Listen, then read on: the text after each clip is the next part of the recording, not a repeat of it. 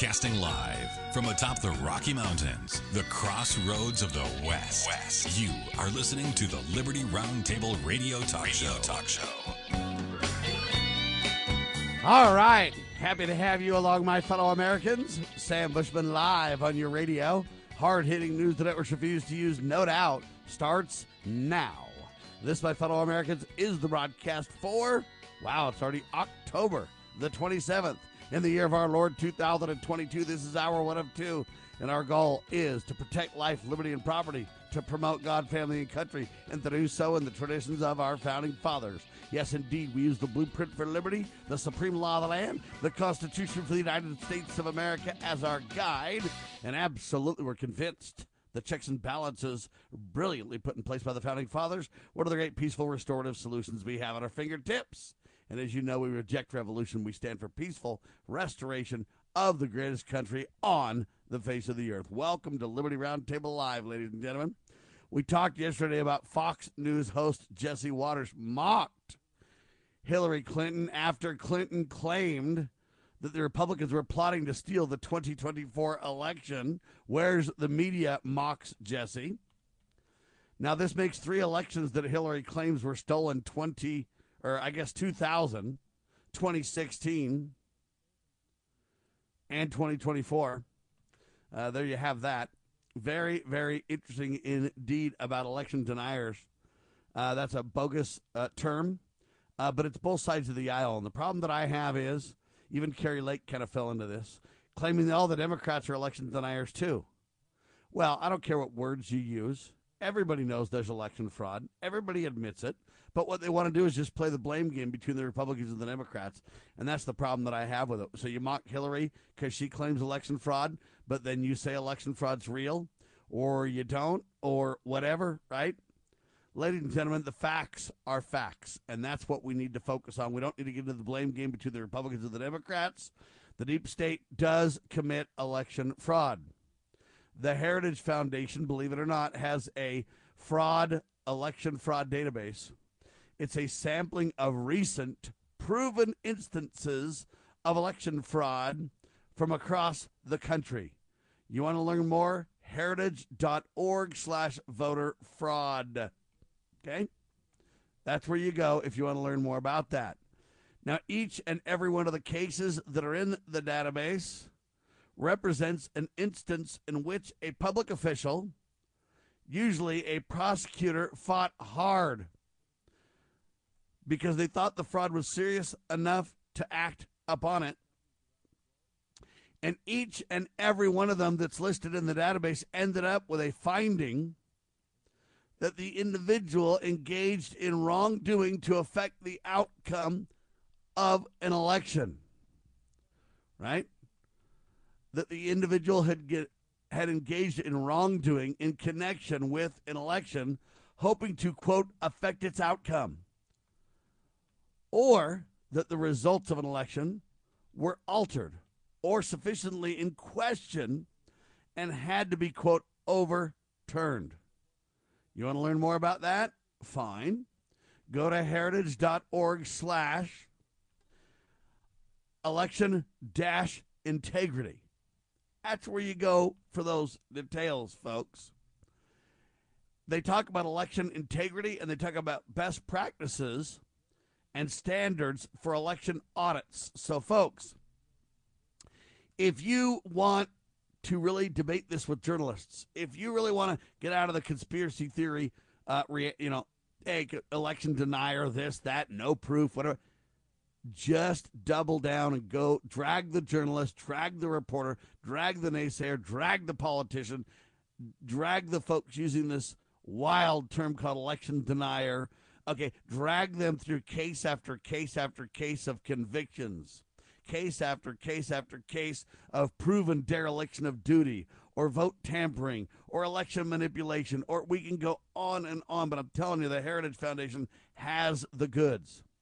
Then go dig into your state and make sure your state's not using ERIC, E R I C. ERIC is disaster because of a nonprofit private organization controls the voter rolls of a given state. Don't let them criminally do that at all. You've got to have real time people who are vote watchers, vote counters. Okay, your sheriffs and deputies can deputize people, uh, can work state by state to go in and monitor and report on those elections, ladies and gentlemen. We have got to get this done in real time. But understand, a lot of people want us just to. Uh, everybody calls me Sam. Hurry up! We've got to do something about these elections. We've got to do something, Sam. And I agree we need to do something, and I agree time is of the essence. But I don't agree that we just need to really crank it up before you know uh, November the eighth. And by golly, that's our deadline. No, it's not. Even if they delete election data, even if look, this is an ongoing reality. There's been elections stolen since the beginning of the republic, ladies and gentlemen, and they will be continued to be stolen unless we, the people, wake up, sit up, take notice, create accountability and transparency, and do so real time. It's about moving the needle towards honest elections. It isn't about November the 8th. Okay, I know it's a critical election. I get it. But we've been swindled and snookered for years swindled and snookered for years on this, folks. And so we don't need to fix it in a day. What we need to do is realize we need to be in this for the long haul. Yeah, we got a lot of work to do before 2008. I'm sorry, before November 8th. I agree. And yes, the 2022 elections are important, but we need to be in this discussion in this election integrity issue for the long haul. You got that? Now, Joe Biden's been caught lying over and over and over. He released petroleum from the reserves in an effort to reduce gas prices before the election. That, again, is election tampering, in my opinion, meddling with the economy. Joe Biden lied and falsely claimed that student debt forgiveness programs were approved by Congress. Zachary Stieber with that or Stieber with that article. The fact is, Joe Biden lied. It isn't true. The Biden administration continues to tout misleading gas price information using, quote, the most common price of gas rather than the average price of gas, making people believe that the price of gas is lower than it really is. And even if you see it at your pump higher, you go, oh, well, the most common price is lower. So I guess I just need to wait for it to come down. But it's manip- uh, but it's election manipulation, ladies and gentlemen. It's election manipulation is the bottom line. New York State Supreme Court ruled on Tuesday that New York City cannot fire employees for not getting vaccinated, dealing a huge blow to the New York City mayor, right? Democratic Mayor Eric Adams got his head handed to him on this regarding the policy. The court ordered the city of New York City to reinstate all fired employees who refused to get vaccinated and to grant them all the back pay that they deserved citing the fact, listen to me, citing the fact that being vaccinated against COVID 19 does not, I repeat, does not stop an individual from catching COVID 19. It also doesn't prevent people from spreading the virus either. And because of those facts, um, you know what? Being vac- vaccinated alone does not grant enough community widespread benefit war- that would warrant the mandate of this uh, situation. Absolutely head handed to him. They say the um, health commissioner exceeded his authority, and it's unconstitutional, and it's going to stop. We've been telling you that forever. Meanwhile, Joe Biden gets his third COVID booster shot and his fifth shot overall. And how Biden doesn't have any uh, negative effects from the vaccines when so many others do is shocking to me. The only way I could think that to be possible is placebos. And I don't know if there's placebos or not. All I know is it's very strange indeed. Fox News host Harris Faulkner clashed with a um, fellow panelist on, I guess it's called Outnumbered, is the show on Tuesday. They say, how much should Joe take the blame for the Biden economy? It's a fair question. But this guest host or whatever on the panel said, you can't blame, you can't just blame inflation on the Joe Biden administration. You just have to look at facts, says Leslie Marshall, a Democratic consultant. And then she said, the facts are you got to look at the Fed. Well, amen. Is she right about that? You got to look at the Fed, folks, and what you got to realize is the Fed is the problem. All right, we'll get into that. There's a bill to abolish uh, the Federal Reserve and return to constitutional currency that I've got to tell you about too coming up on the broadcast. So we'll save that to when Brian Rust is with us because we're going to come up on the honest money report in seconds. In the meantime, the price of president or the price of residential homes could fall by 20% next year, they say. It's reducing demand and everything because, hey, interest rates are too high now. 30 year mortgage above 7% now. What a deal, huh? Anyway, we finished up the hour yesterday talking about plastic recycling is a fool's errand, said Greenpeace. A Greenpeace report says the problem is most plastic just cannot be recycled. Kate Siemens with the report. But plastic recycling, they say, is a dead end street. That's a Greenpeace report that makes that very case using data. They say the highest year where we, uh, you know, recycled the most plastic, it was like 9%. Wow. 9.5% of plastics was recycled, but we lied about it as we cooked the books. We sent plastic to China and claimed that classified as recycling. So we lied. The fact is, Greenpeace admitting the truth now. How much money have they stolen from us on this recycle bandwagon? Only to now admit that it's bogus and doesn't work, just like we've been telling you for decades. Liberty Roundtable live in seconds. Do you know what is great about America? Ask an immigrant. Ask an Immigrant is a new podcast dedicated to helping Americans, especially our youth, value, appreciate, and be grateful for the freedoms we have here in America. Join host Lydia Wallace Nuttall as she interviews immigrants from around the world to discover their inspiring personal stories about why they came to America. To learn more about why America is the most prosperous, greatest country in the world, download the Loving Liberty app or go to lovingliberty.net. Small Business Tech Guys is a team of experts ready to assist you with any service relating to growing your business. Our team specializes in information and technology, social media, general consulting, and HR. We thrive on assisting startup entrepreneurs with growing their businesses. If it's small business, it's our cup of tea. To schedule your free discovery call today, consider sbtechguys.com. We keep an eye on tech so you don't have to. sbtechguys.com.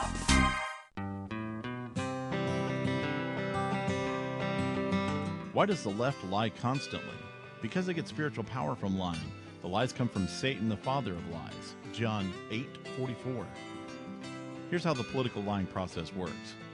Satan provides the beast with a lie.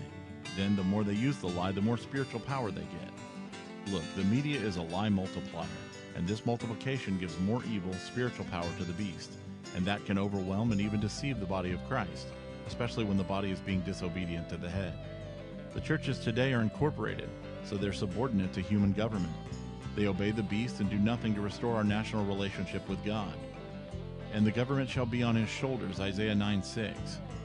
That verse is not for the present day church, rather, it is for the end time church, the body of the line of Judah. A message from Christ Kingdom Ministries.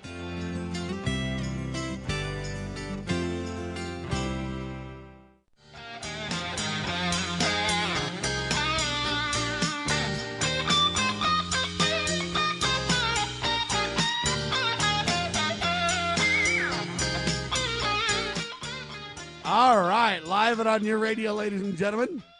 Brian Rust, rustcoinandgift.com, joining me now. Welcome to the broadcast, sir. Thank you much, Sam. Glad to be with you. Wow, there's so much to talk about, so little time. Uh, let's first talk about the Honest Money Report. Um, it's hard to even know where to go with this because there's so much news on this uh, that it's amazing. Let's start with the, the Honest Money. Where's gold and silver sitting? Uh, gold at sixteen fifty nine seventy. All right, hold on. Sorry. Okay, say the number again. Sixteen fifty nine point seven. 9.70. Okay, and that's what? Uh, it's up a tiny bit, right? Yeah, about twelve dollars higher than the last time I was on. So yeah, a couple weeks ago. So yeah, sixteen fifty nine seventy. Sixteen hundred and fifty nine dollars for an ounce of gold, ladies and gentlemen. An ounce of silver, Brian. uh, nineteen point five seven, Now that's up a bit, huh? about ninety cents. All right. 1957. So, interestingly enough, ladies and gentlemen, a silver piece now costs basically 20 bucks, Brian. Now, you can't get one for Well, that. You yeah. can't get one for that, but the spot price is that. Now, I find that fascinating. What's the spread if I just get a silver round? Uh, they're twenty-seven dollars. So, literally almost an $8 spread there. Silver Eagle still around 36. Yeah, thirty-seven. All right, 37, so a $20 spread there even. But I'll tell you what I find fascinating about spot price at 1957. Ladies and gentlemen, let me give you the, the proof of the manipulated currency that we live under. The abuse of inflation, the hidden tax, rears its ugly head. Back in the day, there was a $20 gold piece. Now you can't even get a $20 silver piece. Brian? Uh, that's right.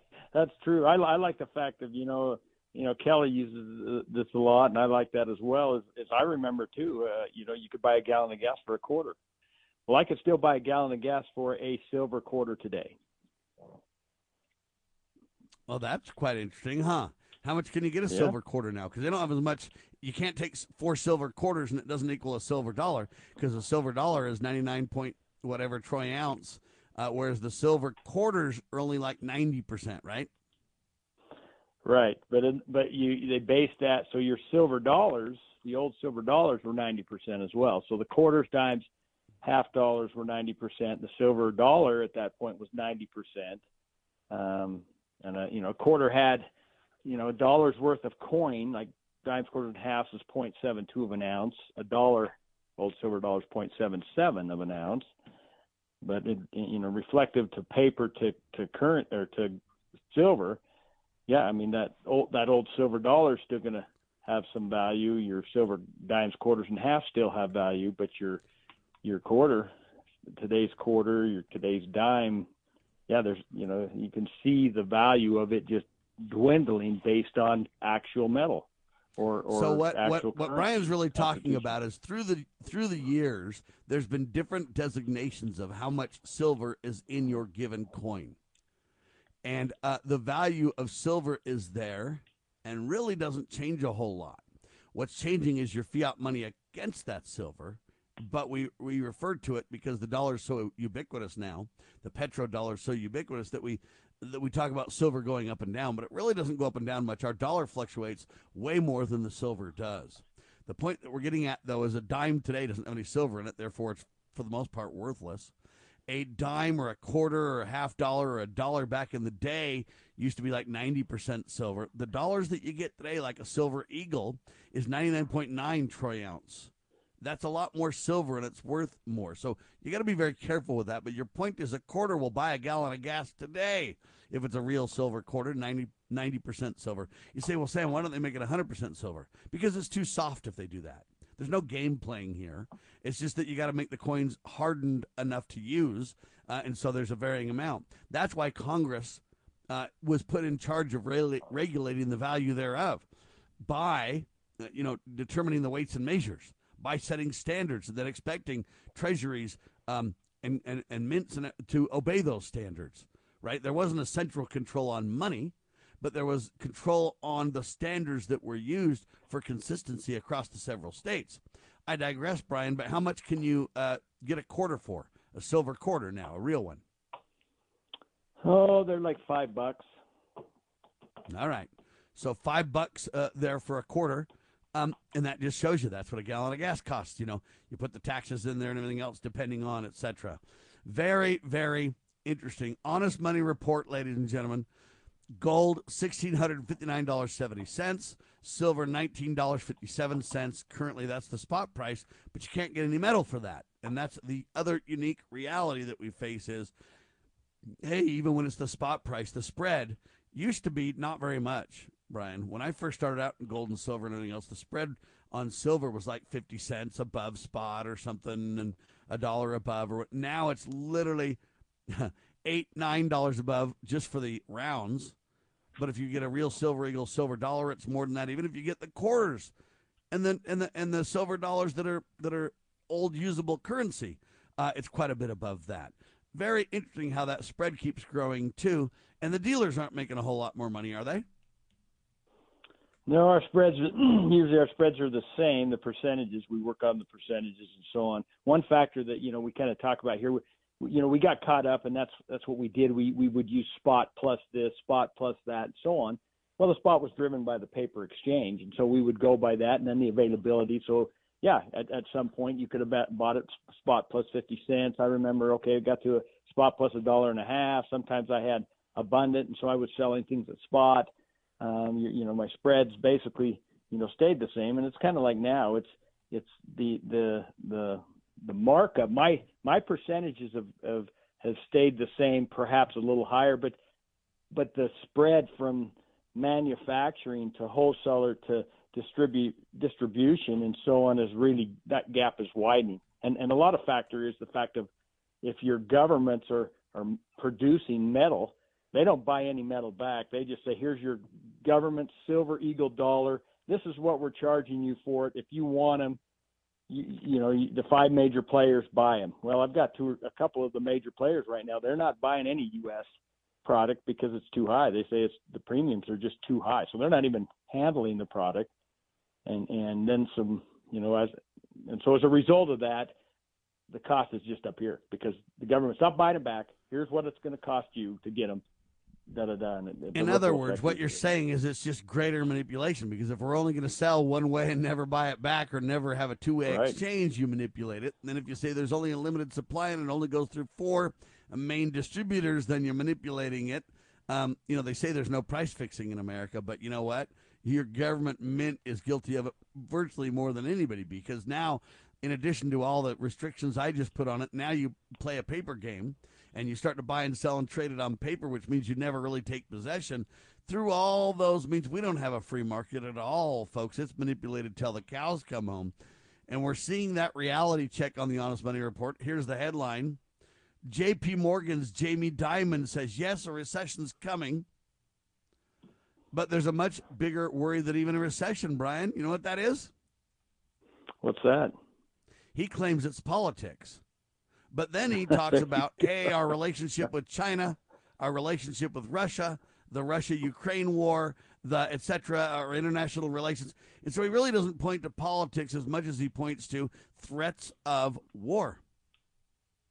Right.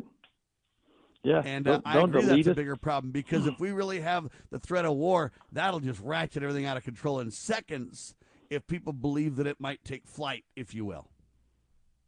Yeah, and, and I think that's what government, you know, we've seen in in history. If we go back in history, that's what happens. They, you know, if you start, if they start to lose that public um, uh, popularity, then they the the ripple effect is eventually, yeah, let's let's take us to war, and that'll get us back on that popularity because hey, they, people have to get behind us because our country's gonna we're going to war. We have to rally together. Da da da da da. And so yeah. Let's spend more money. Yeah, wave the flag and manipulate the currency, ladies and gentlemen. right. Uh, because that, so that's what Jamie Dimon is really pointing to. It's a little bit of a veiled statement because he's like, "Hey, it's politics and this and that." But when you really dig into what he's saying, he's saying, "You know what? The threat of war is serious." You know, they say that Russia might use nuclear against whatever, and, and hey, North Korea was doing some testing, and we've teamed up with South Korea, and we're not comfortable. And hey, you know, Russia's having stuff kind of in the Alaskan whatever sea that's getting kind of close to America there, and you know, we're having some kind of flashpoints. And you know, hey, the economy's really bad, but worst concern is war. And boy, howdy is Jamie Dimon tapping into something that's very scary and real. We hope and pray wise heads prevail. Brian Rust with me, rustcoinandgift.com. We got a whole lot more coming up.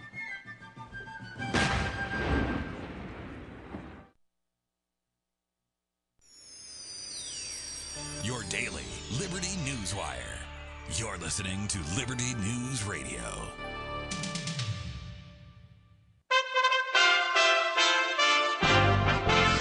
USA Radio News with Lance Pride. Four teenagers were killed in a Buffalo, New York car crash Monday while attempting a TikTok challenge, encouraging car theft by showing people on the Chinese social media site how to hotwire a Kia. The four were killed when the stolen Kia they were in flipped and ejected them. One of the fatalities was a 14 year old mother. The U.S. Office of Special Counsel announced President Biden's chief of staff, Ron Klain, violated the Hatch Act with his Twitter usage. Klain is not the first high profile member of the Biden administration found to have violated the act. White House Press Secretary Jen Psaki received a reprimand last year. Both were let off the hook with a warning. Election day is 12 days away, but in courtrooms across the country, lawsuits have already begun. More than 100 lawsuits have been filed this year around the upcoming midterm elections. The suits targeted over rules in mail-in voting, early voting, voter access, voting machines, voting registration, the counting of mismarked absentee ballots, and access for partisan poll watchers. Senator Mike Lee, the Republican from Utah on Newsmax overnight, says his opponent, Evan McMullin, is really a Democrat who's trying to con the voters using an independent label. Senator Lee. It shouldn't work because once people know the truth, which is that he's a Democrat. Look, he, he voted for Joe Biden. He campaigned for Joe Biden. He embraced Democratic policies in order to court and gain the endorsement, the exclusive endorsement of, of, the Utah Democratic Party. Earlier this week, much of Europe and parts of Africa and Asia saw the moon eclipse the sun during the second and last solar eclipse of the year. The partial eclipse took about four hours. At its peak, the eclipse covered more than 80% of the sun. The next solar eclipse is in April of 2023. It will be a total eclipse across parts of Australia and Asia. USA Radio News. Paid for by GovMint.com. The 1920 to 1938 Buffalo Nickel, a true American classic and one of the most iconic coins in history. It's been more than 80 years since the last Buffalo nickel coin was struck. But now, for a limited time only, full one pound bags of original U.S. government struck Buffalo nickels are being released to the public. That's right, you can own a full pound of 1920 to 1938 classic American Buffalo nickel coins, all in very good collector condition with fully visible dates and mint marks, guaranteed. Call 1 800 895 7267 now to secure a full pound of collector's grade U.S. Buffalo nickels struck during the Roaring Twenties and the Great Depression. Plus, receive a bonus American collector's pack valued at over $10, free with every order. Call now 1-800-895-7267 to secure your full pound bag of Buffalo nickels before they're gone. 1-800-895-7267. That's 1-800-895-7267.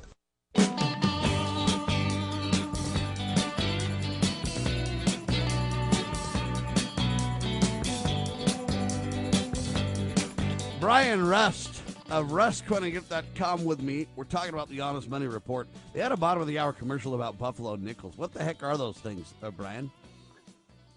Uh, nickels made from 1913 to 1938. Are they silver? Yeah. No, not silver. Just uh, just early nickels uh, that we used during that era of time. So you, you got to understand down there at the shop. There's no is there is there money in there? Is there is there real money in there?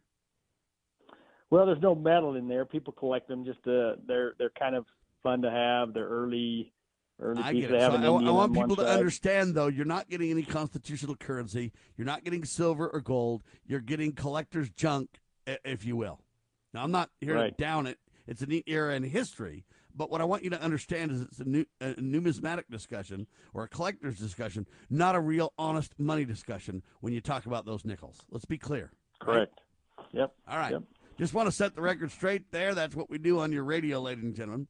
So JP Morgan, Jamie Dimon says there's much bigger concern than recession.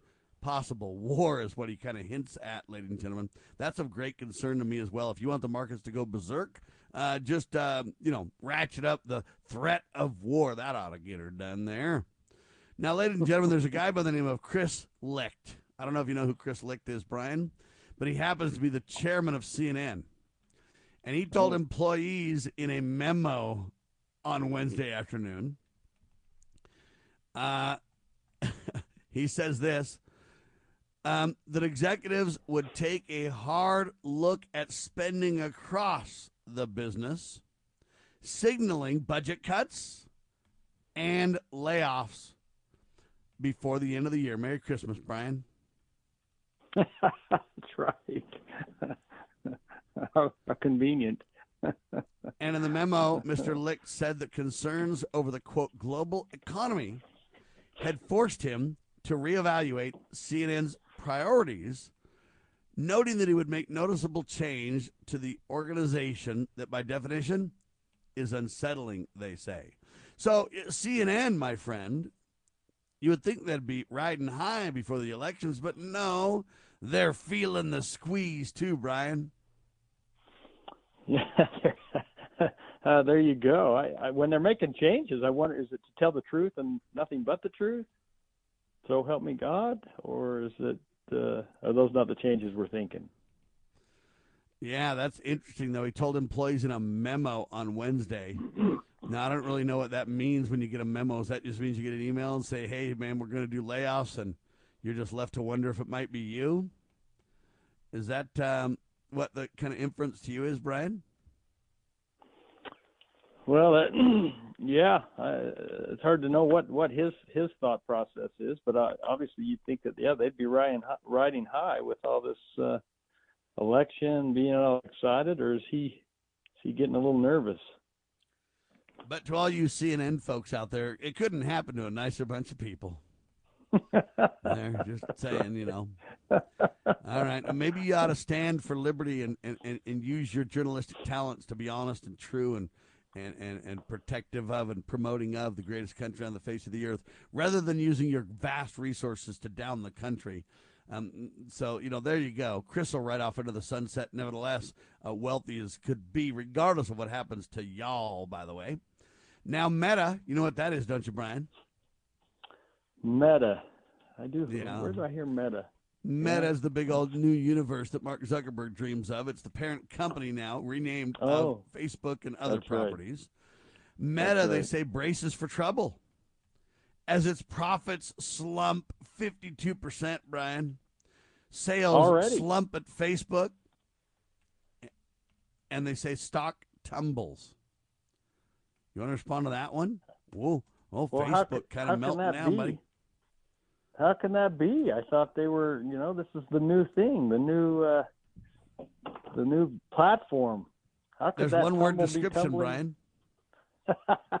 Starts with an R. Do you want to know what it is? Yeah, I do. Reality. Oh, oh, there you go. Buddy, you can't just run around in your highfalutin executive jets and pretend that you got the world by the you know, whatever's and uh, pretend it's all good. Reality hits sometimes. People panic in the markets when you threaten war, uh, when inflation just rears its ugly head to the point where it's not hidden anymore. It's in your face and you can't function. And, and reality hits, Brian. The, I don't know, but the dot coms should have learned that like 22 years ago in 2000. But they didn't. We're back at a, a renamed dot com deal. Like big tech is all, you know, the rage, but big tech has reality too, Brian. Yeah, it does. Uh, you know, I, I was reading some article over here about China and his his big tech, and he just forces them to do whatever they want. For, makes them oust their leaders and steals their assets and puts a lot of those people in prison. So maybe is that where our government's headed? Is to maybe more of that kind of uh, mandate? Yeah, they use this term slump, which I find fascinating. Sales slump. No, I would write sales way down, Brian. Yeah. Is that a different way to say slump? Sales way down? Well, yeah. I mean, maybe it's based on, uh, you know, information or people the ability to uh, use those platforms. They don't. They're not buying into it they don't want to make change. I I don't know. Yeah. All right. Well, if you think CNN's not a gauge of the economy, if you think Facebook slash Meta's not a gauge of the economy, what about that Ford Motor Company? Think they matter? Think their reality check might come? Okay. So now we're talking about Ford Motor Company. Turns out they lost money last quarter as costs soar, they say. The automaker is struggling with, quote, supply chain problems and they wrote off its investment in a self driving technology business. So, uh, you know, the self driving cars that they talked about, not happening, melting down, as I told you it would. Because I'm a tech guy and I know they're full of crap when they tell you that cars can drive themselves. It isn't true. It won't be true for a heck of a long time, folks. Okay, I'm just telling you right now. Uh, and so the bottom line is they had to write all that off, Brian, all that investment that they put into all that. They should have listened to me. They could have saved a ton of money, given me 10%, and I'd be, what, a millionaire by now? Multi-millionaire? Yeah. All right. Uh, nevertheless, Yeah. they're melting down over there at Ford. So you got Ford, CNN, and Meta all admitting they're melting down right now. What do you think of that, Brian? Well, I just think it's you know you start to see more and more of this, this these big companies and so on that are struggling and having some of these effects, and and in reality, maybe it's not affecting them at all. It's affecting uh, probably a lot of their employees, those that get laid off, those that are just working for above minimum wage or whatever it is. They're the ones that are really affected. The, the CEOs, uh, the the you know the board members, and, and though they're making their money, and and and and if they can't make their money, I'm sure government would be glad to step in and, and, and tell us some kind of sob story. We can't allow this to happen. Like these banks can't fail. This company can't fail. We can't let that happen. Oh, it's going to be disastrous. Well, that's what we're seeing. Amen to that reality check. And sadly, the executives are right off into the sunset no matter what happens. And the rest of the mere mortals will struggle mightily over this. Now, they talk about this interesting thing in the economy. I want to kind of break it down for people a little bit. They say an inverted yield curve between, quote, three month and 10 year interest rates is considered by Wall Street as a reliable sign of an impending economic slump. Now, they love that slump word because they don't have to admit that it's melting down. They don't have to use recession, but that the fact is a recession warning tracked by Wall Street is growing louder. Um, they basically say this the yield curve is a way of comparing interest rates. And when people lend money, investors have grown increasingly worried about the change or about the economy. So when normally the longer you borrow money, you know, uh, the better interest rates you can get, right? But now people are so worried about it, they're just saying, hey, man, this curve is inverted. It costs more money in the short term than the long term because people are going, what? What the heck's going on here? Anyway, it's a- an inverted yield curve is what they call it, Brian. Do you want to respond to this? Because it's a indicator, they say, of, well, a slump, Brian. You know those slumps, don't you? The Bears and the Bulls, is that what it is? Yeah, that's what they do in this big game they play. Well, it's it's just wording. I mean, it's it's basically wording. It's it. You know, I think that uh, um, yeah, these downtrends and so on are effective. You know, you know what's happening. You know, in this economy. I mean, they can say whatever they want if it's just a like they- do actually say whatever they want. It they, it doesn't make rhyme or reason. Uh, they just come out with yeah whatever they want to say. If if the dollar they feel like oh the dollar came up a you know some you know increased and so hey we see some gain. They just okay, it, there's no gain based on trillions and trillions, but they say there's game because it rose a dollar or something. And so, All right, ladies and gentlemen, people are asking if a financial reset's coming in 2023. Time will tell, but I got some good news to talk about with Brian in the last segment. We'll do it on your radio.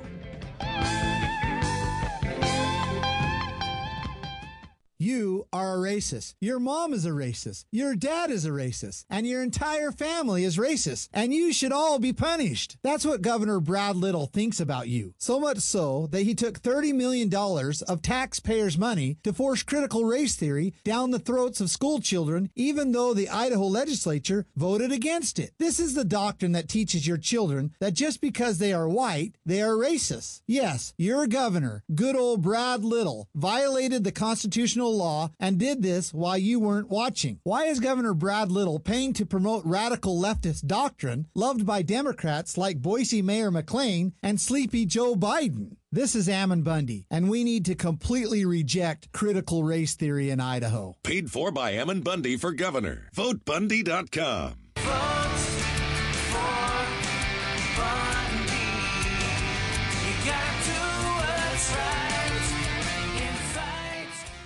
Have you ever heard of Loving Liberty Ladies? Well, the Loving Liberty Ladies are here to help you learn our American heritage and the way it affects today's society. The Loving Liberty Ladies also have a discussion guide called Proclaim Liberty, and with this guide, you can start your own group in your hometown. Get yours today on our website at lovingliberty.net. Look for our lesson supplements too. They're free. To hear all the special offers and to join the fight for freedom and liberty, please go to lovingliberty.net.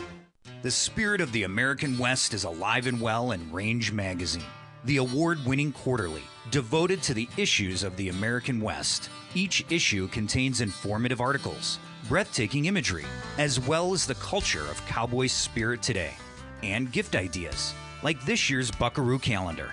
Order online from rangemagazine.com. Loving Liberty Network salutes the spirit of the American West at rangemagazine.com.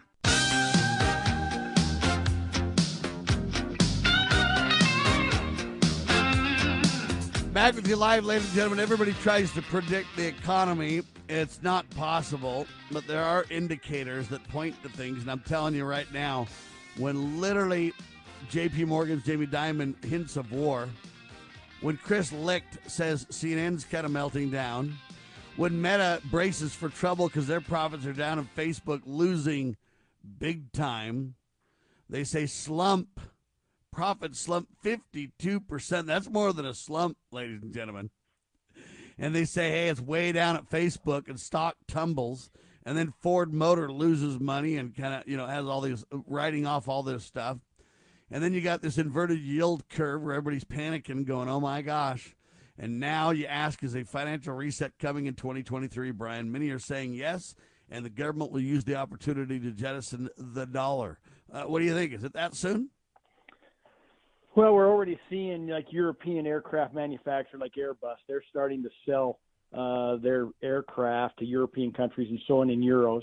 Uh, China is also doing they're conducting cross-border trade uh, in their currency. So I think the writing's on the wall. I mean, uh, as far as the dollar, uh, will it disappear overnight? Maybe not overnight, but it's it's definitely going to lose control of perhaps the world trade, um, like the petrodollar as we so call it, and other things. But yeah, I think it's happening.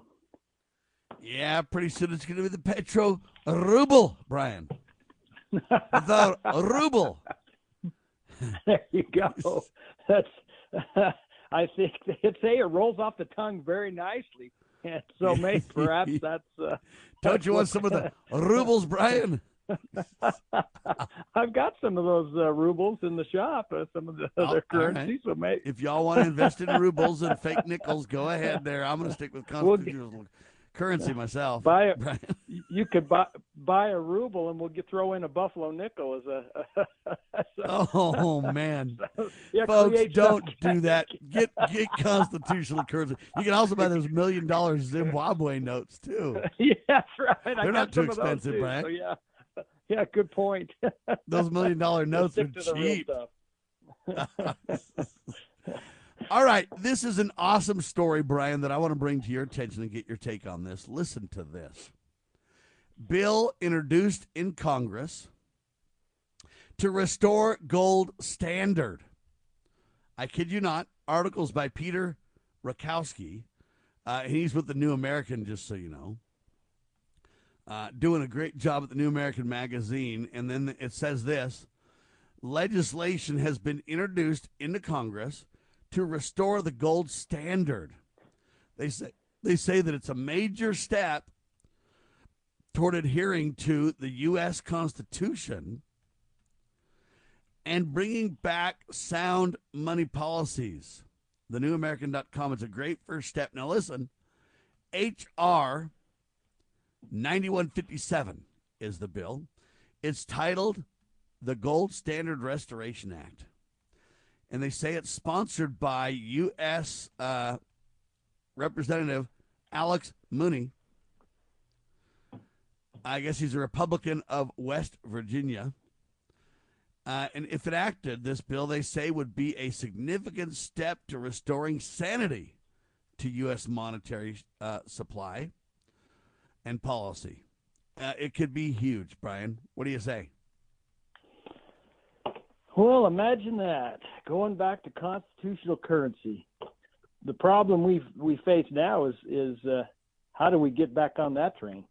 I mean, how do we back our metal or back our paper or you know currency by by metal? I mean, or trade in in in that. So it it be that'd be very interesting. But it I think that's a a large task. It'd be great to get back on it, but uh, it's going to be a huge task. yeah, and I I commend uh, this uh, congressman or whatever you want to say for working on this. I think it's a great bill. I think it really has promise. But again, we know that it'll be very tough to make it go anywhere because even the Republicans aren't willing to come clean and tell the truth and stand for the Constitution. They say in the list of legislative findings that justify this bill, Brian, the bill correctly notes that the Federal Reserve note has lost more than 30% of its value of it, or its purchasing power, might you call it, since 2000. So it's lost 30% since 2000 and 97% of its purchasing power slash value since the passage of the Federal Reserve Act in 1913. And it also notes that under official Fed policy, the dollar loses half of its purchasing power every 35 years, Brian. Uh, that is shocking when you really think about that. You lose half the power every 35 years. Since 2000, we've already lost 30%. And since 1913, it's lost 97%. So your silver dollar of the constitutional days is now worth three cents, Brian. well, man, get out and spend it before you dump it on the street like the Weimar Republic notes. But no, it, uh, yeah, I mean, it, it's it's ridiculous that uh, we're in this. Why do you know we're in this uh, where we're at right now? I mean, the Federal Reserve. Why why do we have a Federal Reserve? Why are we paying trillions? Of, I think we've hit the trillion mark now is of interest just to create the currency that we're going to spend, but we're going to pay this company trillions of dollars of interest because they're the ones actually printing it on their machine. So it was it was made to fail this this system. So now we're here. Now what do hey, we do? Roger that. Now we're here. It's literally proven to fail and destroy the wealth of the American people. It's criminal, ladies and gentlemen. But when they talk about the bill, they say emphasizing the need for a stable dollar, fixed exchange rates, yeah. and money supply controlled by the markets, not the government, folks. Then right. they go on and talk about HR 9157 states that returning to the gold standard is necessary for monetary and fiscal sanity. Along with limited government, it states the gold standard puts control of the money supply with the market instead of the Federal Reserve. Uh, it discourages deficit spending and encourages the balancing of federal budgets. Ultimately, Congress must abolish the Federal Reserve. However, H.R. 9157 is a great first step to kick it off and get it started, Brian. Yeah, it is. I mean, we're we're we're looking at this in the face right now, and and and uh, and now it's reality. And and so it re- realistically, do, do do the people do the people look at this and say, okay, well, let's see how this is going to work, and do we even trust the fact of putting it in the government's hands? Because they've done such a great job over these last you know years. Do we trust the fact that this is going to go in place? Now is russia already in a good spot? Is china in a good spot because they're already backing their money by metal? And so now we think oh whoops i guess we should have got in a good spot as well or perhaps held on to what we had at fort knox because i don't believe there's anything in fort knox but the you know one of the finer uh, little final word here. I, I, think there was something you know Ron Paul used to have on his desk or something that says uh, um, the government does uh, don't steal. The government doesn't like competition. Well, how can don't Roger steal that. the government? Yeah, well, I mean it, that's what it is. I mean they don't want competition, so they're going to. I do, if you go that's into why Fort they Knox, created the Federal Reserve. I bet you if you go into Fort Knox, Brian, there is something there because they wouldn't have nothing. What they'd have is a bunch of tungsten. Good point. Painted, yeah, painted yellow, kind of. Tungsten. That way it looks, yeah, that way it looks like it's all happening until you really dig in and prove it and test it. They'd be like, open all big bay doors and then be like, there it is. Look at that, man. It's incredible. And then they'd take a big old, you know, image and then, you know, but if anybody tested, there'd be tungsten. And then we would say it's tungsten. And then they would say conspiracy theorists believe there's nothing but tungsten in Fort Knox and would go down the rabbit hole, right? There we go. Right? And then 50 years later, they'd say, I guess them conspiracy wackos are right. There ain't nothing there that's of any value. It was all a, right. a uh, whatever. And, but, you know, you won't find that out for 50, 100 years because it'll be classified deep sixed and, and it won't come out for a long time. It, it'll come out when the JFK papers come out, Brian. Yeah, it's, maybe it's when the JFK, but that's it. Maybe you know there's war and and some some uh, shell hits that place, and then they we really see reality, and then we're we're shocked by the fact of oh wow, we thought that was real gold, and we we got to rely on Kurt and some of that liquid gold. Maybe that's that's what we need. Yeah, Put you need honey. vault. You also probably need some uh, rhodium. Rhodium. Go ahead and you know take care of business with the rhodium there. Hey, it's up 400. It's it's sitting at 15,000. So Kurt's Wow, Kurt's doing all right. All right. Well, Kurt's go. wanting to buy some radio stations, so I hope things go well for him on that front, man. I'll tell you that right now. Yeah, there you go. Yeah. Anyway, uh, let me just tell you the fun story to end the hour that I think you might like, Brian. Um, things are so bad in Oakland, California, with the crime and everything else. Now the headline says California, the Oakland Police Department wants to arm robots with shotguns. Oh my Gosh. wow. That's You know uh, that that robot might be programmed to take a look at Sam and Brian, and you know those those gold nuts over there. And uh, I'm just saying, armed robots, dude. That just have we lost our minds? We think cars could drive themselves, and then Ford has to take a massive hit because they can't, and now we're gonna have armed robots running around. Yeah. I hope they don't get into a Microsoft loop where they're like, we just went on shoot mode and we had to be rebooted to get stopped. Yeah, I, I want to hear, the the apologies when something does go wrong. What's their story going to be? That that'll be interesting. Ooh, the I'm, I'm- janitor I'm not- dropped the broom, hit the button, and I don't know. I'm more peaceful than that. I like robots to serve me food, not uh, point guns at me, Brian. I Right, went to a restaurant in. Vegas where they had robots following the waitress around, and the robots would carry all the hot plates and all the trays and everything else, and just follow this waitress right to our table, buddy, and she'd turn around and unload the robot to our table, and then she'd dismiss the robot and talk to us for a minute, and then she'd go on her way, and the robot would follow her to the next table. It was pretty cool. I kind of like peaceful robots, Brian. That's just me. I'm just one of these guys that, you know, one of them conspiracy peaceful dudes running around. You know what I mean?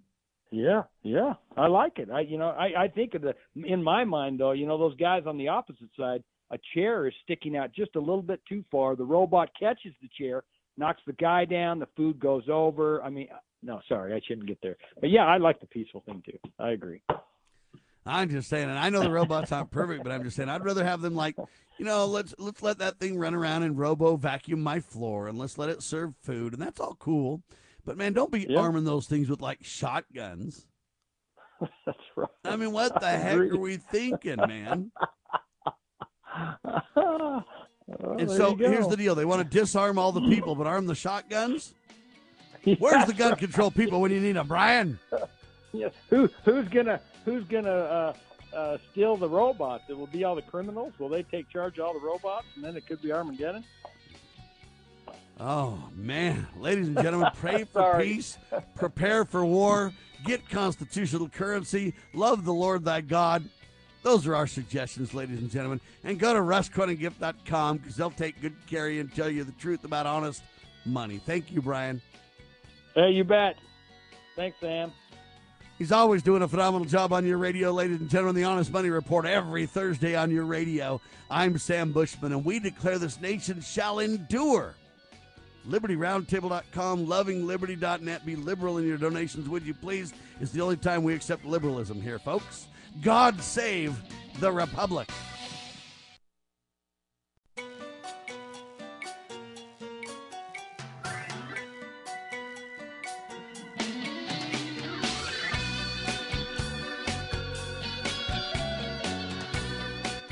Broadcasting live from atop the Rocky Mountains, the crossroads of the West. West. You are listening to the Liberty Roundtable Radio Talk radio Show. Talk Show. All right, happy to have you along, my fellow Americans. Sam Bushman live on your radio. This is the broadcast for October the 27th in the year of our Lord 2022. This is indeed our two of two, and the goal always to promote God, family, and country, to protect life, liberty, and property, to do so using the blueprint for liberty, the supreme law of the land, the Constitution of the United States of America, to reject revolution, to stand for peaceful restoration of the greatest country on the face of the earth, and to use the checks and balances our founding fathers gave us to restore the republic. Wow, have we got a road to hoe. Welcome to the broadcast. Last hour, we had the Honest Money Report with Brian Rust. RustCoinandGift.com doing a phenomenal job as always. We talked about JP Morgan's Jamie Dimon hints of war. That's worse than the recession, he says. Well, he says politics, but when you dig into it, he talks about all these countries and the, the possibility of uh, uh, a war sparking conflict, if you will. Chris Licht, CNN. Hey, man, we got to lay everybody off. We're melting down. Meta bracing for trouble as their uh, profits just tank. Ford Motor Company tanking, admitting self driving cars ain't real. They lied. Sorry. Spent a bunch of money, lost it all on it. Uh, we talked about the inverted yield curve they claim just shows that a recession is coming. They love to use the term slump, though. We're in a slump there. Uh, is a financial reset coming in 2023? We ask. I don't know. Bill introduced into Congress announcing a gold standard return. We got to have it. HR 9157 is what it is, baby. I'm telling you, it's called the Gold. Let's see. It's called the Gold Standard Restoration Act. And boy, howdy, do we need that, man. It's sponsored by U.S. Rep. Alex Mooney. I don't even know much about this guy from Virginia, but you know what? Good for him. He talks about in the list of legislative findings how much we've really lost. Okay, since 1913, ladies and gentlemen, understand. Since 1913, we've lost 97% of the value of our dollar. Uh, since 2000, we've already lost 30% of our dollar. And every 35 years, we lose 50%. Folks, we are melting down at a rapid rate. But I guess if you've already melted down to only 3% of the value, hey, it'll take 35 years and it'll only be 1.5%. I'll be dead by then. So, you know, there you go. Because look, 35 years, I'd be what? I'm 55 now, 50, 65, 75, 85. I'd be 90. Man, I'm not going to be living until 90 years old, I don't think, ladies and gentlemen. And if so, I won't be on your radio, I doubt, right? But emphasizing the need for a stable dollar, ladies and gentlemen, they point out fixed exchange rates. We need to have the market determine money, not your government, not the Federal Reserve.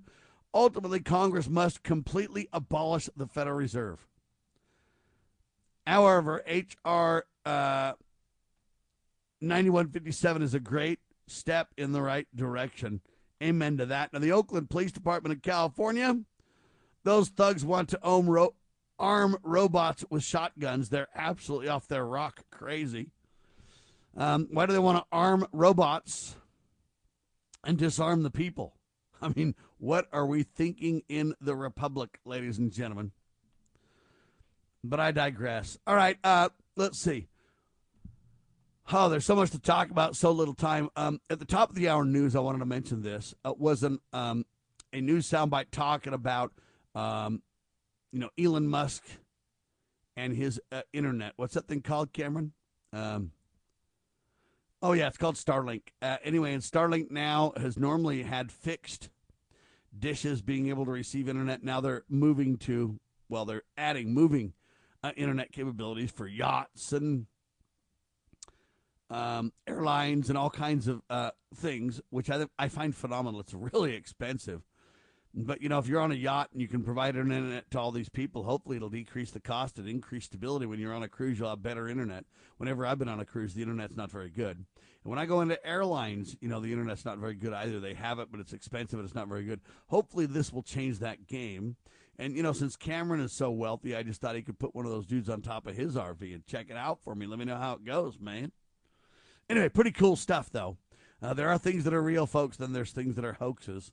Uh, it looks like Starlink is real. Um, internally, we've had some people testing it. Uh, and it is pretty cool. Now, we don't have the mobile version that's expensive as all get out. We just have the mere mortal version that average businesses or people could really afford and use. Nevertheless, it's very impressive, folks. Uh, let's be clear about that. It's very uh, impressive indeed uh, what they've managed uh, to accomplish. All right, I also wanted to mention this interesting um, news tidbit, if you will. Uh, it was at the what bottom of the hour news or the top of the hour news? I think bottom of the hour news last hour. And it was very interesting because I've told you folks for decades. Everybody says, Sam, how many listeners do you have? And I say, I don't know. And they say, What do you mean you don't know? You know, uh, Nielsen and, and, and all the radio stations know how many listeners they have. They have books that come out every quarter that tell them. And especially in the digital world, Sam, it can count listeners and viewers and, and all that streaming. You can count how many streams. And and I said, no, you can't. It isn't true. They're lying to you. It isn't right. They fudge the numbers. They play games. And then everybody kind of thinks that I don't know enough about tech. And so they think, well, Sam's just not really caught up on, you know, everybody else knows, but Sam doesn't. Sam's not caught up. And then I kind of just laugh at him and go, you know what? You guys don't know. You think you know and you think you're right, but you don't know. And I do know. Why? Because I'm a tech guy. Why? Because I'm a radio and TV guy. Why? Because I've been in this streaming gig forever since it got on the internet. I was one of the first people to stream, folks. Okay? I know about this. And I used to own a radio station, so I used to be able to dig into those Nielsen baloney ratings and all this other garbage, Arbitron, and all these people who claim they have the numbers. And everybody said, oh no, Sam, you just don't know. Well, now there's a big debate that literally puts it in your face and proves to you that I'm right and they don't know two of the biggest companies in the world, now Nielsen Ratings, who have been literally has for the most part a monopoly on this for decades. Used to be Arbitron, now Nielsen, right? Uh, and Amazon, the big upsetter, Jeff Bezos and crew, they're debating the numbers. So how does Sam not know and everybody else knows if Nielsen and Amazon are widely differing on the numbers they're reporting. This all relates to football, too. So let's take all the politics out of it and prove they don't know. Here's the bottom of the hour news report. Many. So, how many eyeballs are on the gridiron these days? If you ask the Nielsen Company, 7.8 million people watched last Thursday's football game between New Orleans and Arizona, most of them streaming it on Amazon Prime. But if you ask Amazon, they'll tell you 8.9 million were actually watching. For each game this fall, Amazon has publicly contradicted Nielsen which has monopolized the business of estimating audience size of people watching programs for decades. The dispute has implications for the future as advertising becomes a bigger part of streaming and technology improves. Amazon contradicts Nielsen. They are way far apart. How much are they? A million plus people apart, Cameron? Right? Uh, what do you think that means? They're over a million apart. We're only talking about seven or eight million, nine million people. So they're like a million and a half apart. How much is that? I mean, it's more than 10% different, right? And now they say Nielsen builds cloud native data reporting platform. Why are they doing that? Right? Because they know that they're not right. So the headline says Amazon Prime sparred over who really watches football. So Nielsen and Amazon are fighting over this. Right? Now there's another uh, week that they compared this, and one said yeah, the next or, or, previous weeks are in different articles. They say Nielsen predicts and uh, Amazon predicts, and now they say 10 million versus 12 million in this article. Right? So, what does all that even mean now, folks, when these guys are just sparring about this now? Does it mean that I didn't know and that they do know? So, here's the next question Are they either of them right? Is the real question that you got to ask if Nielsen says they have a number and they know, and Amazon says no, we have a number and we know, Who do you think really knows, Cameron?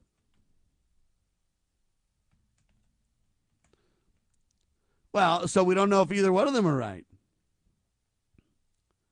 What if I say this? They're counting dogs. Uh, because a lot of times people leave the TV on and then they take off and go out to dinner and the game's on and the dog's there and they're streaming to a dog, right, Cameron? And see, so they're counting a dog is watching. You know, the pit bull watches the game. That's one of them 10 or 12 million or some odd number of people we're talking about. Now it streams. They count one stream that comes into your house. Let's say they really are watching the game and they brought a, a, a bunch of guys over to watch the game and there's 10 dudes in there couple of girls in the kitchen helping out there. They'll see how racist and, and, and misogynistic I get and everything like that.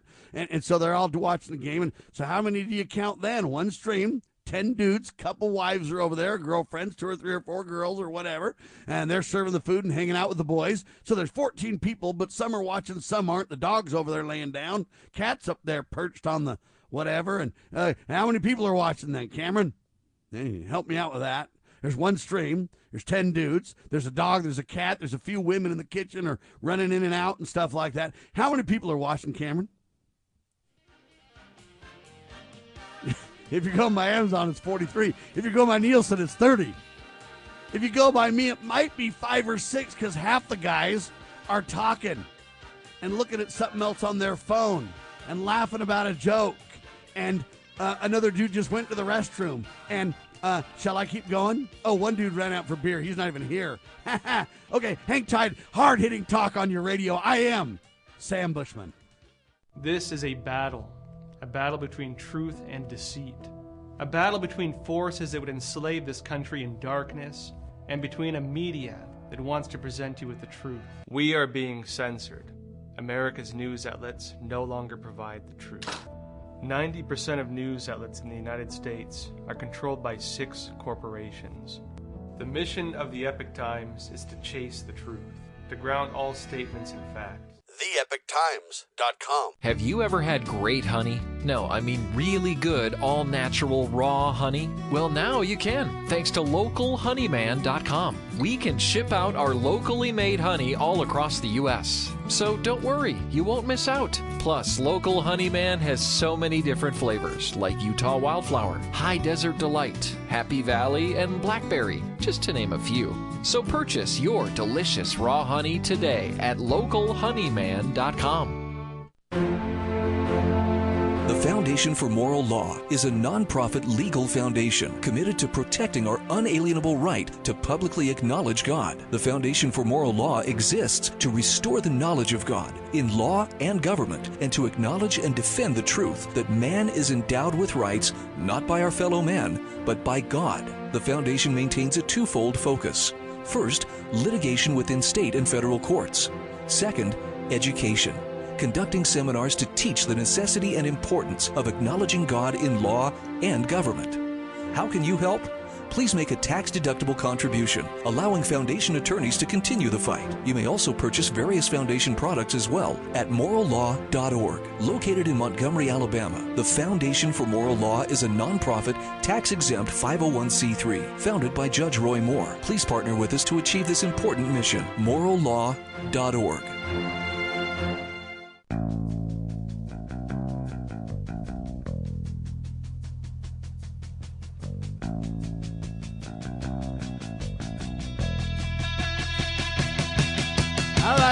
back, with you live, ladies and gentlemen. Sam Bushman on your radio. So I say they don't know how many people are listening. And I say that, you know what, they don't have evidence, they don't have facts. They're like, no, listen, we have people write down in this book every 15 minutes what they're listening to. That was the old school stuff. Then they said, no, that's not accurate enough. So we got to go get the people, people, uh, the portable people meters is what they called those things. What are those things called? The PPM, the portable people meters there. And the portable people meters. Those are uh, those are more accurate than them paper journals people used to fill out. And uh, because they can monitor you.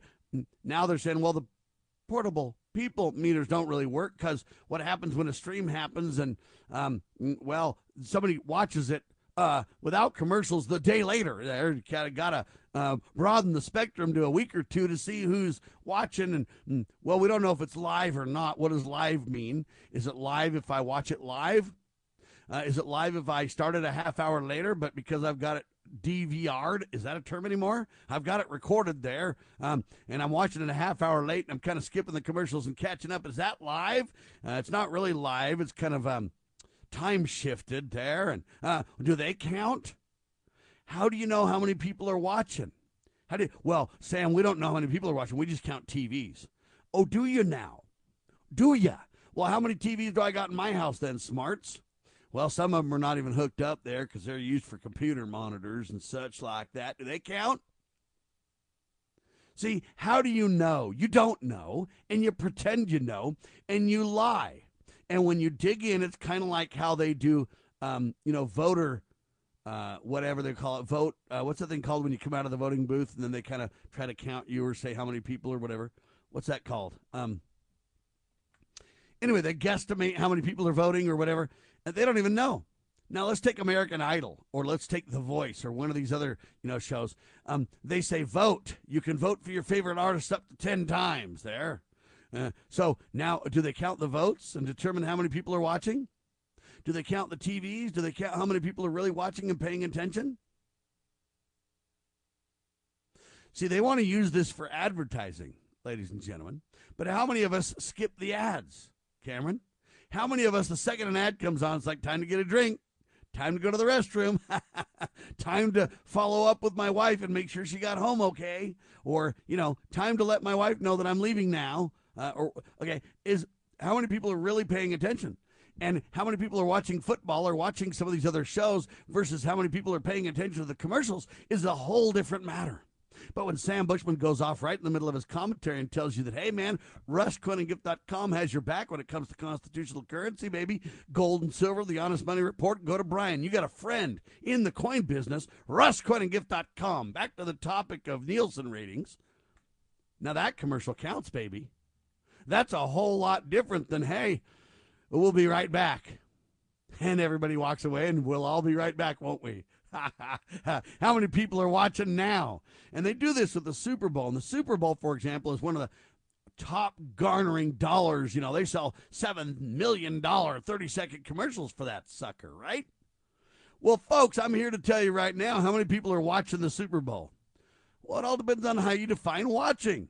They're there, they're eating chip and dip, they're joking with their cousins or teasing their girlfriend or, uh, you know, hanging out with family. And people are off making the dips and chips and wings. And they walk in, hey, what's the score? Oh, man, our people are down. Oh, that sucks. Then all of a sudden, someone's in the kitchen getting some more food or doing this or that. And everybody on the around the TV screams. And so you run and go, what's up? Oh man, they just literally threw the ball the whole length of the field and scored a touchdown. It was incredible. And then they, you know, now, did that person watch that? That just ran in and heard about it? Are they watching the game? What about the other guys that missed it but turned around just in time? What about, okay, and you go through all this stuff and you say, well, Sam, they don't claim they have exact numbers. They all know that it's great estimations. But you know what? Their guesstimations are very good. They're like extremely accurate, Sam. And my response is, okay, then tell me how Nielsen and Amazon can be so far off. One claims in this one example from CBS News that I have, in other examples, one said 10 million watched, the other said 12 million watched. Folks, what kind of a spread is that? 2 million off? So if I take that 10 million example that I just gave you relating to football, what if you apply that to the Super Bowl? If they're 2 million different on 10 million, times that times 10, they're like 20 million plus off. And that's if everybody's really watching. And that's if, okay, they don't know. They don't know. You say, Sam, how many people are listening to you? I don't know. And I tell you that straight out, I don't know. You say, Sam, well, can't you count? No, I can't. Let me tell you why. There's people that listen to me from universities and other places and I don't know behind their firewall if they're distributing uh, my broadcast. They could download it once and listen to it a thousand times in their university and pass it around. And one of the people that I know even admitted to me they use some of the information for training in their classrooms. So now you download my one file and you say one person downloaded it, right, Sam? Yeah, but then this professor used it and they maybe shared it with 300 students. And that yes, but they only shared part of it with those 300 students. I know, I get it. So do you count them as watchers or listeners or viewers or not? Well, no, Sam, they're analyzers. Okay. The only one that really listened was the professor to find out, right? And to point out the content. Okay. But see, we're going down a rabbit hole, folks. They don't know. And I challenge any of you, Nielsen, Amazon, Bigwig from CNN, Joe Blow from Fox, Redneck from whatever, Clear Channel, so and so from whatever music service you want, iHeartRadio, I'll take on every one of you people. And I'll prove to you that you don't even know. You want me to tell you how I can prove it to you? Not only did I highlight the debate between Amazon and uh, Nielsen on this. But remember all them fake users that Facebook and, and, and YouTube and, and, and all the all these groups have, uh, Twitter, and they literally kicked off literally millions and millions of people and shut them down. Why don't y'all drag out your data and tell me if they were included in your viewers and listeners and watchers and clickers and whatever you want to call them, viewers and and uh, what do they call them when you just see something impressions and all these different breakdown terms they use to try to define uh, their metrics i'm going to challenge you and say were all those fake users that were quote russian bots on the internet chinese bots and and now uh, elon musk is battling with twitter saying hey you've got probably a third less users than you claim and they're like no we don't it's only 20% or whatever they're claiming and Okay, were all those people watching and listening before to your quote primetime TV and your mainstream press reports? And if the answer is yes, then you were totally deceived and totally wrong, right? Yeah, that's right, Sam. I hate to admit it, but you're right. No, they'll lie and manipulate and say, "Well, no, Sam, that." And but the bottom line is, hey, what about all those Facebook and Twitter users and Instagram users and YouTube users that you claimed you had and you didn't really know and you really didn't, right? And that's if the numbers are honest, but they just missed the boat. What if they have back end algorithms that cheat? Then it's even worse than I'm claiming, right? Well, yeah, Sam. How can you prove your numbers to me then? Because you know what? You guys uh, are manipulating things, right? See, that's the problem. They're sparring over this, but I've been at this for 25 plus years digging into these numbers proving these things, right? How do we know the ratings are right? Well, how many fake Facebook users are there? Were those people watching?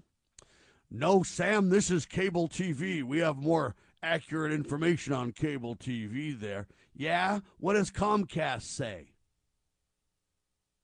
Well, they've got real numbers over there at Comcast. See? Oh, yeah?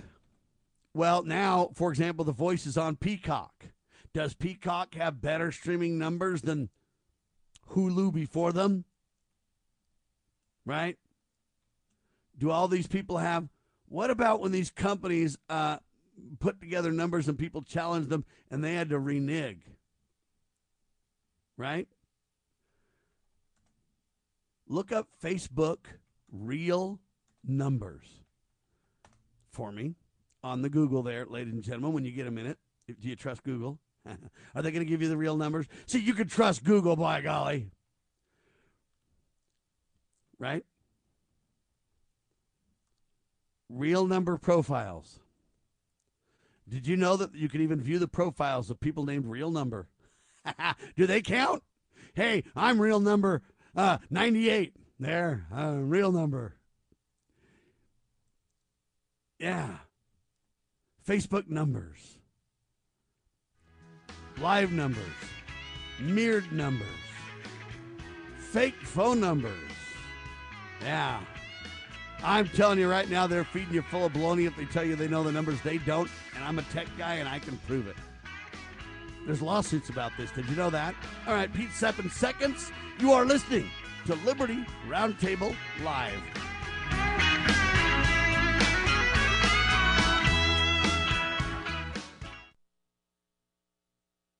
exposing corruption, informing citizens, pursuing liberty. You're listening to Liberty News Radio.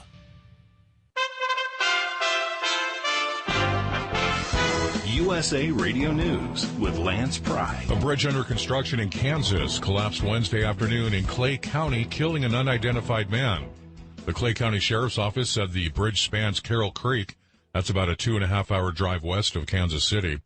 PIO Sarah Boyd said four people were trapped when the structure failed. Three of them were able to free themselves with minor injuries. The Chinese government has been accused of establishing at least two undeclared police stations in the Netherlands. Dutch media found the evidence and believe they are being used to try to silence Chinese dissidents in Europe.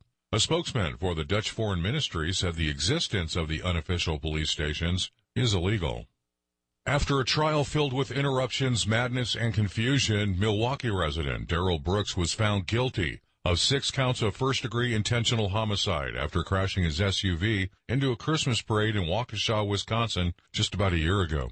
In all, he intentionally hit 68 people and has once again shown soft on crime DAs are the problem. Brooks was free on bail days before the attack, accused of using his SUV to run over the mother of his child. She fortunately survived. In the high profile race for New York State governor, polls indicate that interim Democrat Governor Kathy Hochul and Republican challenger Representative Lee Zeldin are locked in a very close contest that will be determined in less than two weeks. Representative Zeldin on Fox News says the issue of crime in New York and soft on crime DAs are on New Yorkers' minds. So if you want to, to, secure our streets, if you want to take back our streets, you have to get rid of these pro-criminal governors and have balance returned to state legislators uh, like ours.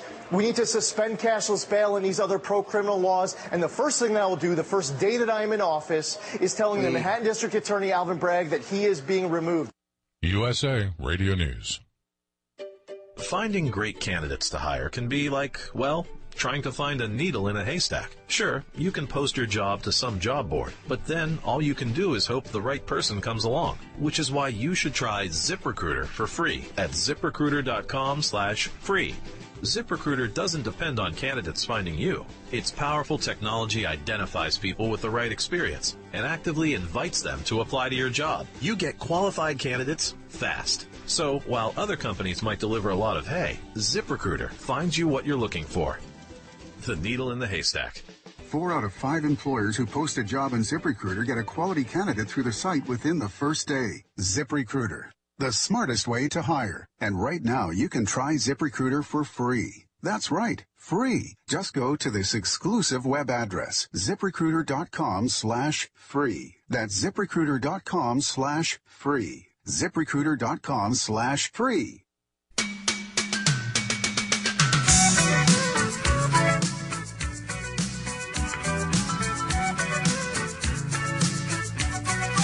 All right, our guest is here. Our guest is here, so we're going to switch gears, but I got one more point to make on this, ladies and gentlemen. So there's this big battle between Nielsen ratings and Amazon. And they're debating on how many viewers they have for football. And I've told you that they don't know how many listeners they have, and they pretend they do, but they lie. And I've been telling people this for literally 30 years now almost that, you know what, they don't know how many numbers they have, and they're not telling you the truth when they claim they know. So the Los Angeles Times wrote an article, so you guys can find this. I, I always document what I say, so I want to just prove it really quick. Then our guest. Facebook's massive fake numbers problem is the headline. Facebook's massive fake numbers problem. It was in the Los Angeles Times, ladies and gentlemen. Just so you know where it came from. And they talk about how Facebook's own estimates suggest duplicate accounts represent approximately 11% of monthly active users, while fake versions make up another 5%. Others claim the numbers are much higher, but 11%, 5% is already what? 16% there? That's a huge number, folks. So the social network, they say, has 2.5 billion monthly active members, but almost 400 million of them are bogus. Are those the ones that are supposedly not watching or watching football? How do you know? See? I'm telling you, folks, they don't even know and they're clueless, and I'm proving it to you with their own information and the mainstream press. Just thought I'd share that with you for fun. All right, Pete Sepp with us. They're playing games with tack numbers too, huh, Pete? Oh, yes, indeed, they are. All right, let's talk about it there. Where do we go from here? It's right before the elections. What's being claimed and what's real? Well, of course, there are a lot of claims out there, and especially with today's news, that uh, there was large economic growth in the uh, most recently concluded quarter of the year, that somehow the so called Inflation Reduction Act and the tax increases contained in that bill, as well as other Biden administration policies, are somehow contributing to an economic recovery. Well, of course, one quarter of economic data certainly does not constitute a recovery. And the opinion of most economists is unchanged that we are headed towards some kind of recession in the next uh, several quarters, probably by middle of next year. In, uh, there are others who say we're already actually in a sort of recession, even though the GDP numbers look good last uh, last quarter. There are other signs that uh, we have a slumped housing market, inflation remains untamed, interest rates are rising, which means not only are individuals and companies paying more to borrow money, so is the federal government putting taxpayers on the hook. So there are a lot of troubling signs on the horizon, and certainly to say that tax increases that were recently enacted in August are having either no effect or a good effect on the economy, that's probably the biggest lie of all. Say the biggest lie of all again. I want to repeat that. That tax increases enacted in August are either having no impact or a beneficial impact on the economy. No way. No way. They're having a serious. They're having a serious negative impact. You combine those with uh, inflation uh, you've got a recipe for recession if we're not very, very careful, Pete.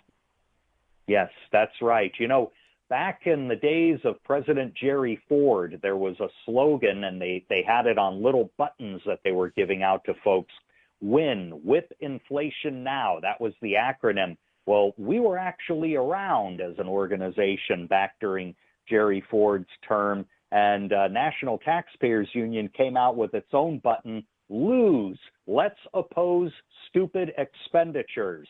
And I can tell you, even 50 years, close to 50 years later, that still makes a lot of sense in an inflationary environment. The federal government needs to stop spending so much money. That is contributing to inflation. It's contributing to upward pressure on taxes. It's certainly contributing to more borrowing, which is getting more expensive because of higher interest rates. Do you think there's any way that we can get them to, to mellow out on the spending? It almost seems like it doesn't matter who's the trained engineer. They simply lose their minds. Pete? well, it is difficult, but I think we have a couple of opportunities coming up. For one, uh, the expiration of the so called debt ceiling the statutory ceiling that Congress has to enact every so often to affirm the amount of borrowing that we're engaging in. Uh, that will be an opportunity for us to say, look, we have to put the brakes on federal spending so that in the future we stop borrowing so much and stop having to debate this debt ceiling. Another opportunity um, in early 2023, the so called PAYGO caps come into effect. These were statutory caps on certain parts of federal spending that uh, were enacted and were never repealed a good 10, no, uh, 12 years ago now. And uh, those could very well be able to put the brakes on maybe 120, even 150 billion dollars worth of excess federal spending. Now, that's not huge given a $4 trillion plus federal budget every year, but it's a start. No doubt, we need to start. We need to start somewhere. And I, you know, I don't like the partisan divide. I don't like the blame game, Pete. I like people that are really working on solutions. And sadly, for some reason, there's a lot of people working on solutions from both sides of the aisle, but the mainstream doesn't make folks aware of that. I think that's a real travesty, sir. Yes, it certainly is. And we try to do our part actually with what we call our annual no brainers list. Uh, we take 10 bills that have bipartisan pedigree, Democrats and Republicans as sponsors and supporters, and say, what are fiscal policy issues that at least both parties, a few members of both parties agree on that we might be able to push through Congress right now? And actually, we had more than 10 that we could have chosen. We simply chose the top 10. Uh, there are plenty. Uh, one, the Whistleblower Protection Improvement Act. Well, we need more whistleblowers in government saying, hey, wait a minute, you're not following the law, you're wasting money. We need to do something about it. We need to protect these folks who speak out. Uh, we also have, of course, um, the National Emergencies Act reform. Uh, that's a bill that would say that the president has limited powers to spend significant taxpayer funds without the approval of Congress. Imagine, uh, for example, if we had that kind of law in place before Joe Biden essentially wrote off 400 odd billion and climbing in student loan debt. Uh, we would be having a much different discussion now. Instead, we have hundreds of billions more added to the national debt with an executive order by the president. Uh, there are lawsuits out there on a constitutional basis saying the president can't do that. But if we had this NEA reform bill already in place as a law, there would be no doubt that the president had zero authority to do what he did. It's hard to know where to go because there's a disconnect between what's really happening and all the things you're talking about and the American people. The American people aren't aware of any of this, Pete. Yeah, it's very difficult because mainstream media doesn't really cover actual legislation or important issues affecting people anymore. They they always focus on the horse race or the boxing match or whatever contest analogy you want to use.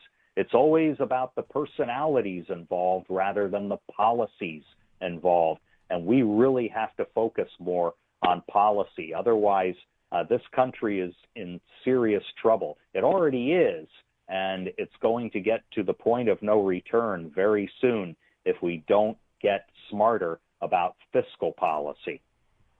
And I, I know what they might say is they might say, listen, that stuff's boring. It doesn't get ratings. It's, you know, people will turn us off. I understand that, but I think it all depends a lot on how you pitch it, though. You don't have to get into super uber detail. All you've got to say is, look, this bill would give an opportunity for whatever. Um, I think that you could frame it in a way that people would like it. If you can boil it down to some simple uh, reality checks like you've done, if you can convert, uh, convert or people to understanding and, and getting involved, hey, tell your congressman to work on this or that, or it could be done very simply. It used to be done very simply that way. You don't have to get into all the complicated battles back and forth, but you can highlight things that people can actually work on. I believe people would feel more empowered and they'd feel more less disenfranchised, if you will. I think there's a, a, a great place to go here if we do it.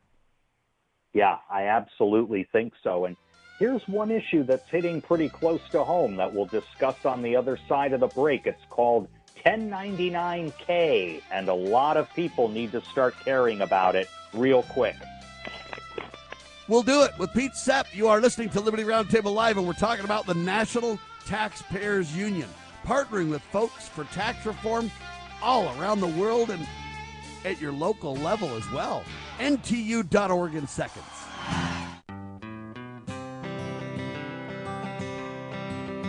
Why does the left lie constantly? Because they get spiritual power from lying. The lies come from Satan, the father of lies. John 8:44. Here's how the political lying process works. Satan provides the beast with a lie.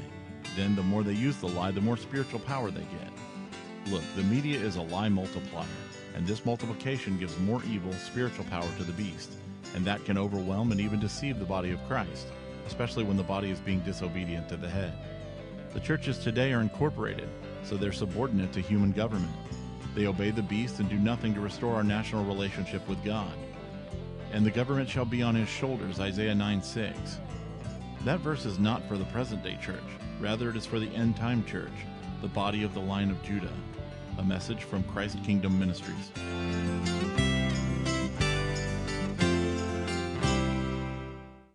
The spirit of the American West is live and well in Range Magazine.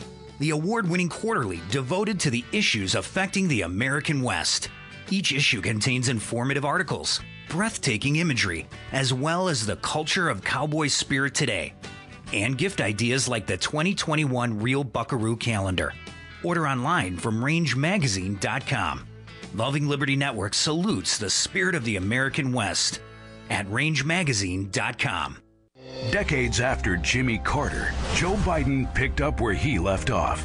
With America surrendering to terrorists, Biden's foolish spending is causing inflation, which means more pain at the pump, higher prices on groceries, devaluing your retirement savings when you need it most. Once was a mistake, twice is a disaster. America needs strong leaders, not weak ones. Save America JFC is responsible for the content of this advertising.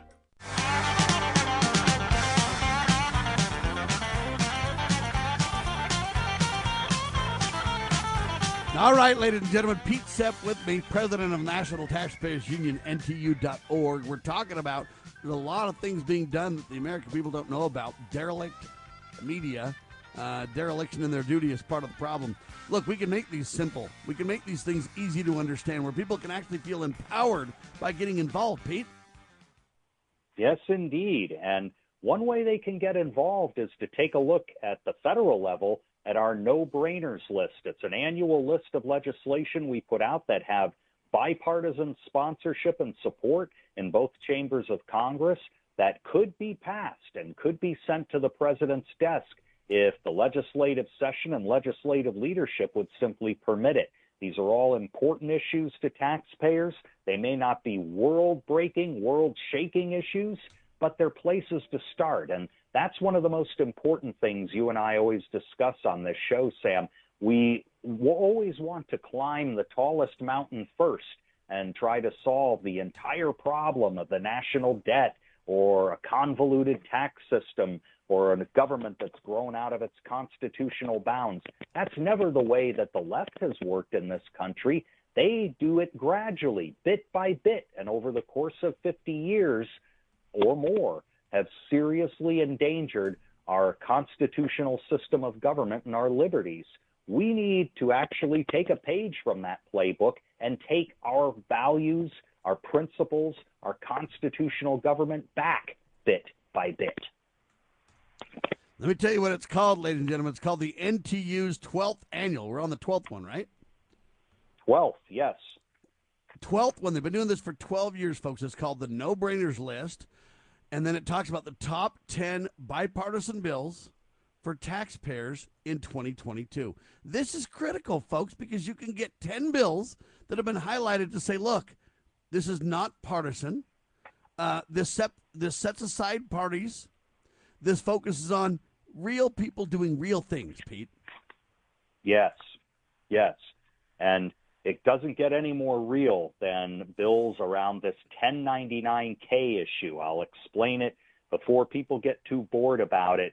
Pay attention because this will be coming to a mailbox near you. I can almost guarantee it. The American Rescue Plan Act, one of the Biden administration's initiatives, created a new reporting requirement for transactions like casual sales or gig economy workers and the like. It, it used to be that you had to have $20,000 in 200 transactions before you had to start issuing these 1099 tax forms all the time. Well, now, uh, thanks to the ARPA, um, you can have uh, a liability to either send or receive one of these new tax forms for just $600 and one transaction. Uh, the problem is that snags all kinds of people in the IRS's web of tax reporting. Uh, you could, for example, be a student who decides to resell their textbooks after the semester is over online. Uh, cost of textbooks is pretty high these days. You could easily surpass 600 bucks for your textbooks. Suppose you drove for one of the ride sharing services only very casually for a couple of weeks out of the year just to make ends meet. You could very well exceed that threshold. This is a whole new level of tax and information reporting to the IRS that millions, even tens of millions of citizens are going to be facing starting January 1st of next year unless Congress says, wait a minute, this is a mistake. This is giving too much power to the Internal Revenue Service. We need to claw this back before we give that power away and we find ourselves in a world of hurt. There are several bills by Democrats and Republicans that would do just that, that would restore taxpayer privacy and the limits on reporting. Maggie Hassan, Democrat of New Hampshire, Chris Pappas, Democrat of New Hampshire.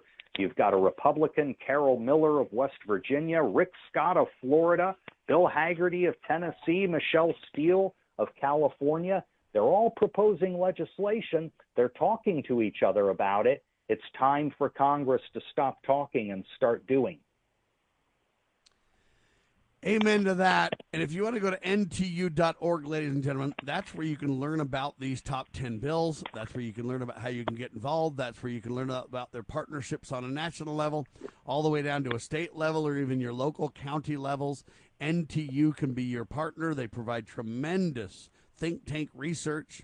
They provide numbers. They double down and analyze proposals to find out the benefits of them or not, if you will. Uh, they do so many things. It's, it's, it's amazing what they really focus on.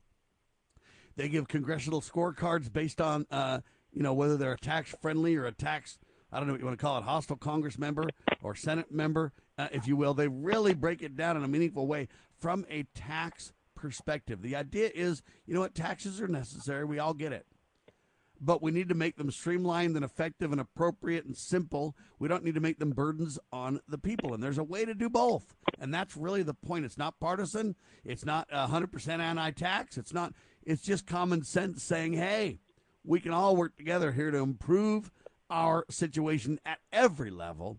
And we can protect ourselves. We can fund the proper role of limited constitutional government. And we can do it without fanfare and without politics. That's really uh, the bottom line, right, Pete? It absolutely is. And you can see this at the local level as well, Sam. There are plenty of local taxpayer organizations that are making a difference every day, small dollar amounts compared to the national budget or the overall economy. But the differences are important not only in the quality of life and the financial well being of the citizens in the community. They set examples for other communities and other citizens to follow. That's one of the things that National Taxpayers Union does is connect citizens between communities and say, hey, you know, uh, about 50 miles away from you, uh, these citizens formed a budget committee and they found, for example, that uh, the local water department was uh, wasting money on parts that it didn't need for its system.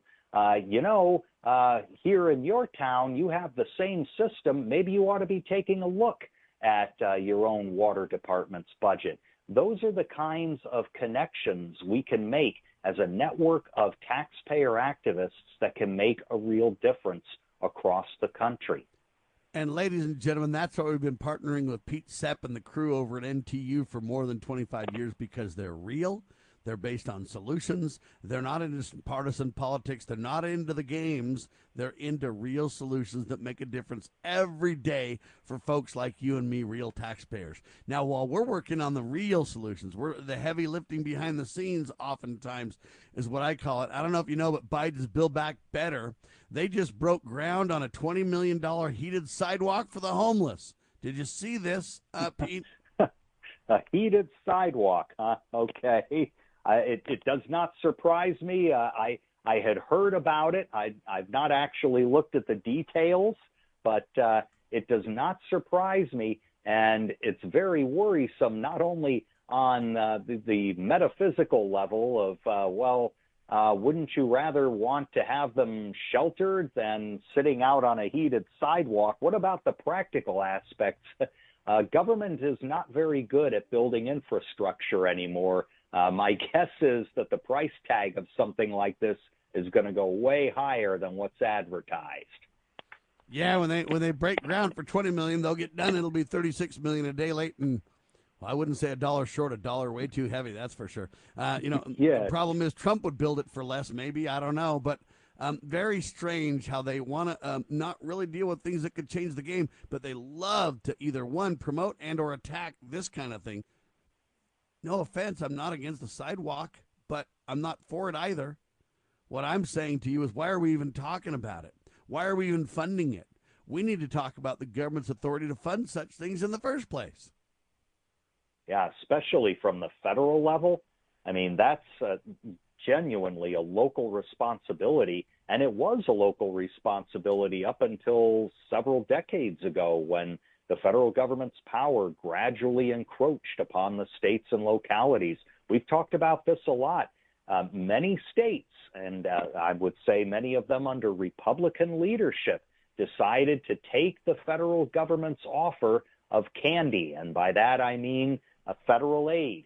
The fact is, uh, hey, lower your speed limit. We'll give you more highway aid. Um, take care of more people uh, with these health clinics and the way we want you to, and we'll give you more aid. Um, decide to give grants to the homeless for sidewalks, and we'll give you infrastructure money.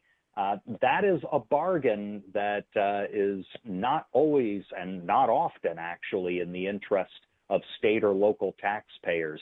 I, I know this for a fact in my own county where we're building a huge light rail system. And one of the first arguments in favor of it is, well, we're getting federal matching grants for it.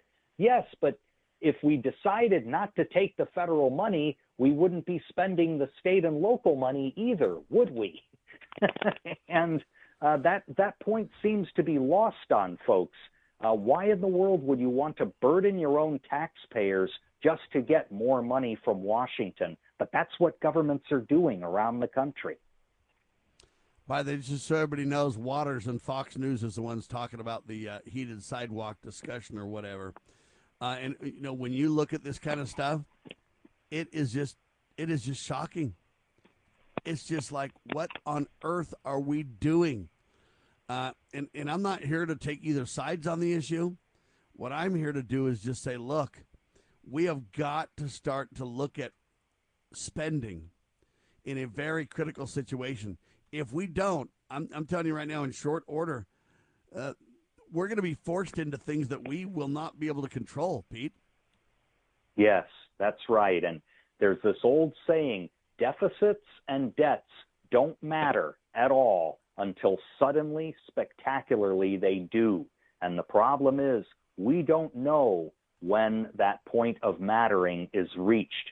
You, you just cannot tell in a country's finances exactly when investors lose confidence, citizens lose confidence, banks lose confidence, and suddenly there's no more money to lend and the government is broke.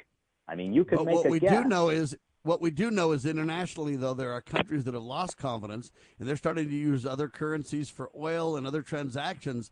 Uh, we know that um, I don't know what you want to call it, fleeing from the ship, so to speak, internationally, has already started and it's already having an impact. How quick it'll be and how devastating it will be is what we don't know.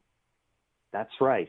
That's right. We should make no mistake. We don't know exactly where the tipping point is, but it is starting to tip.